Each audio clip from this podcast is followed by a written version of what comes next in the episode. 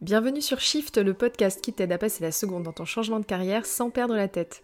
Je suis Lauriane, coach carrière et reconversion professionnelle. Si tu cherches à changer de carrière ou à trouver ta passion, je t'invite à découvrir mon programme North Star qui t'aidera à identifier tes talents, tes forces et tes besoins pour définir ta prochaine aventure professionnelle. En attendant, c'est parti pour un nouvel épisode. Changer de métier ou se reconvertir, ça veut également dire avancer vers l'inconnu. Et dans notre cerveau, qui euh, malgré nous est encore branché primitif, l'inconnu s'est perçu par notre inconscient comme du danger, du danger de mort. Dans le cadre professionnel, cette peur de l'incertitude, ça peut nous bloquer nos actions et freiner notre côté inventif et notre côté créatif et notre envie d'oser. Or, l'inconnu, c'est aussi la perspective du champ des possibles, de l'exploration, de trésors à découvrir, un peu comme un explorateur devant le nouveau monde. Tout dépend du point de vue que l'on porte à ce fameux inconnu. On a le choix de rester paralysé ou de prendre notre longue vue, notre boussole et d'envisager ça comme un levier vers le succès. Nathan Furr et Susanna Harmon Furr, ils sont auteurs du livre qui s'appelle The Upside of Uncertainty et ça propose quatre outils pour transformer notre incertitude en potentiel d'innovation. Reframe, Do, Sustain et Prime. On va les détailler ensemble. Déjà petit 1, envisager la situation sous un autre angle. D'où vient l'incertitude Elle arrive généralement quand un nouveau projet arrive. Vais-je réussir? Vais-je me planter? En gros, dans nos esprits, l'inconnu, ça implique une issue binaire. On gagne ou on perd. Heureusement, entre les deux, il existe un panel de situations. Tout dépend de comment on voit les choses.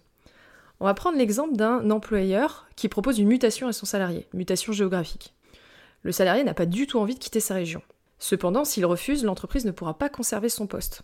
Là, on se dit quelles sont les alternatives pour lui? Perdre son emploi ou gagner la sécurité? Mais ce qu'il peut aussi se dire, s'il arrive à changer son regard sur la situation, à ouvrir son esprit, c'est d'entrevoir l'opportunité, par exemple, bah, de profiter de quitter cet emploi pour lancer une reconversion professionnelle dont il rêve depuis longtemps, trouver un emploi qui est plus en accord avec ses valeurs, pourquoi pas reprendre une formation ou développer des nouvelles compétences, tout dépend en fait de par quel prisme on regarde l'inconnu.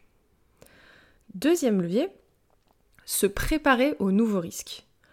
Pour surmonter l'angoisse de l'inconnu, il est utile de créer des espaces de sécurité, c'est-à-dire des rituels, des activités qui nous gardent centrés, nous équilibrent et nous rassurent.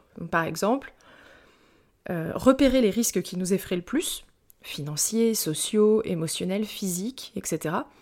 Et une fois qu'ils sont conscientisés, une fois qu'on sait ce qui nous fait peur vraiment, ça laisse moins de place dans notre esprit. C'est maîtrisé, ça ne fait plus peur parce que c'est connu. Deuxième, c'est les rituels porte-bonheur. Par exemple, euh, toujours signer un nouveau contrat avec le stylo qui a signé ton premier succès avant.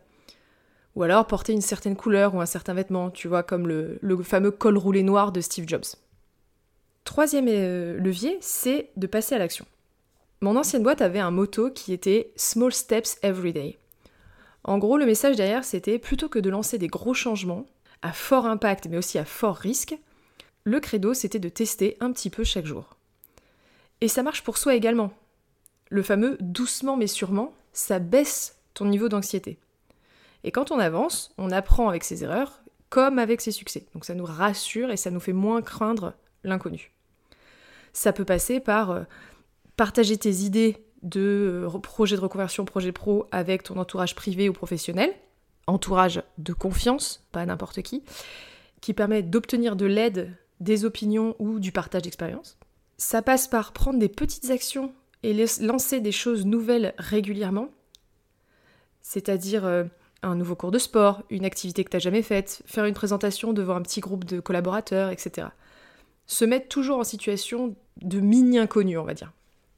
Et enfin, lors du passage à l'action, et de ces mini-tests, au lieu de se concentrer sur l'objectif, qui, dans le cas de l'incertitude, ben, n'est qu'une supposition, concentre-toi sur la réalisation de valeurs importantes pour toi. Par exemple, euh, je vais faire telle action, ça va me permettre d'échanger avec les autres, de créer quelque chose, de me dépasser, de découvrir. En te concentrant sur la valeur que tu nourris, ça te garantit que peu importe comment le monde extérieur va répondre à ton action, l'expérience sera un succès pour toi. Et enfin, dernier point, tenir bon. Deux ingrédients importants pour soutenir l'action en période d'incertitude, c'est la gestion des émotions et la confrontation avec la réalité. C'est-à-dire, Pour ne pas te laisser envahir par le doute, par la peur, par euh, l'immobilisme de l'inconnu, il te faut arriver à gérer tes émotions, et particulièrement la frustration qu'un potentiel échec puisse provoquer en toi. C'est un peu comme si tu voulais éviter une blessure physique, sauf que là c'est une blessure psychique. Donc savoir gérer un échec, ça te permet d'éviter le doute ou l'installation d'un manque de confiance en toi. Et donc ça veut dire apprendre à relativiser. Comment faire? En 1, prendre un peu de temps pour vivre l'émotion d'un échec. Relativiser en prenant conscience des choses qui comptent vraiment pour nous. Et se poser les questions suivantes. Que puis-je apprendre de mon expérience? Quelle est la prochaine étape sur laquelle je peux travailler? C'est-à-dire te projeter sur l'étape d'après. En résumé, voici les points importants à retenir sur la gestion de la peur de l'inconnu. L'inconnu s'est perçu par notre inconscient comme dangereux. Derrière l'inconnu se cachent des opportunités.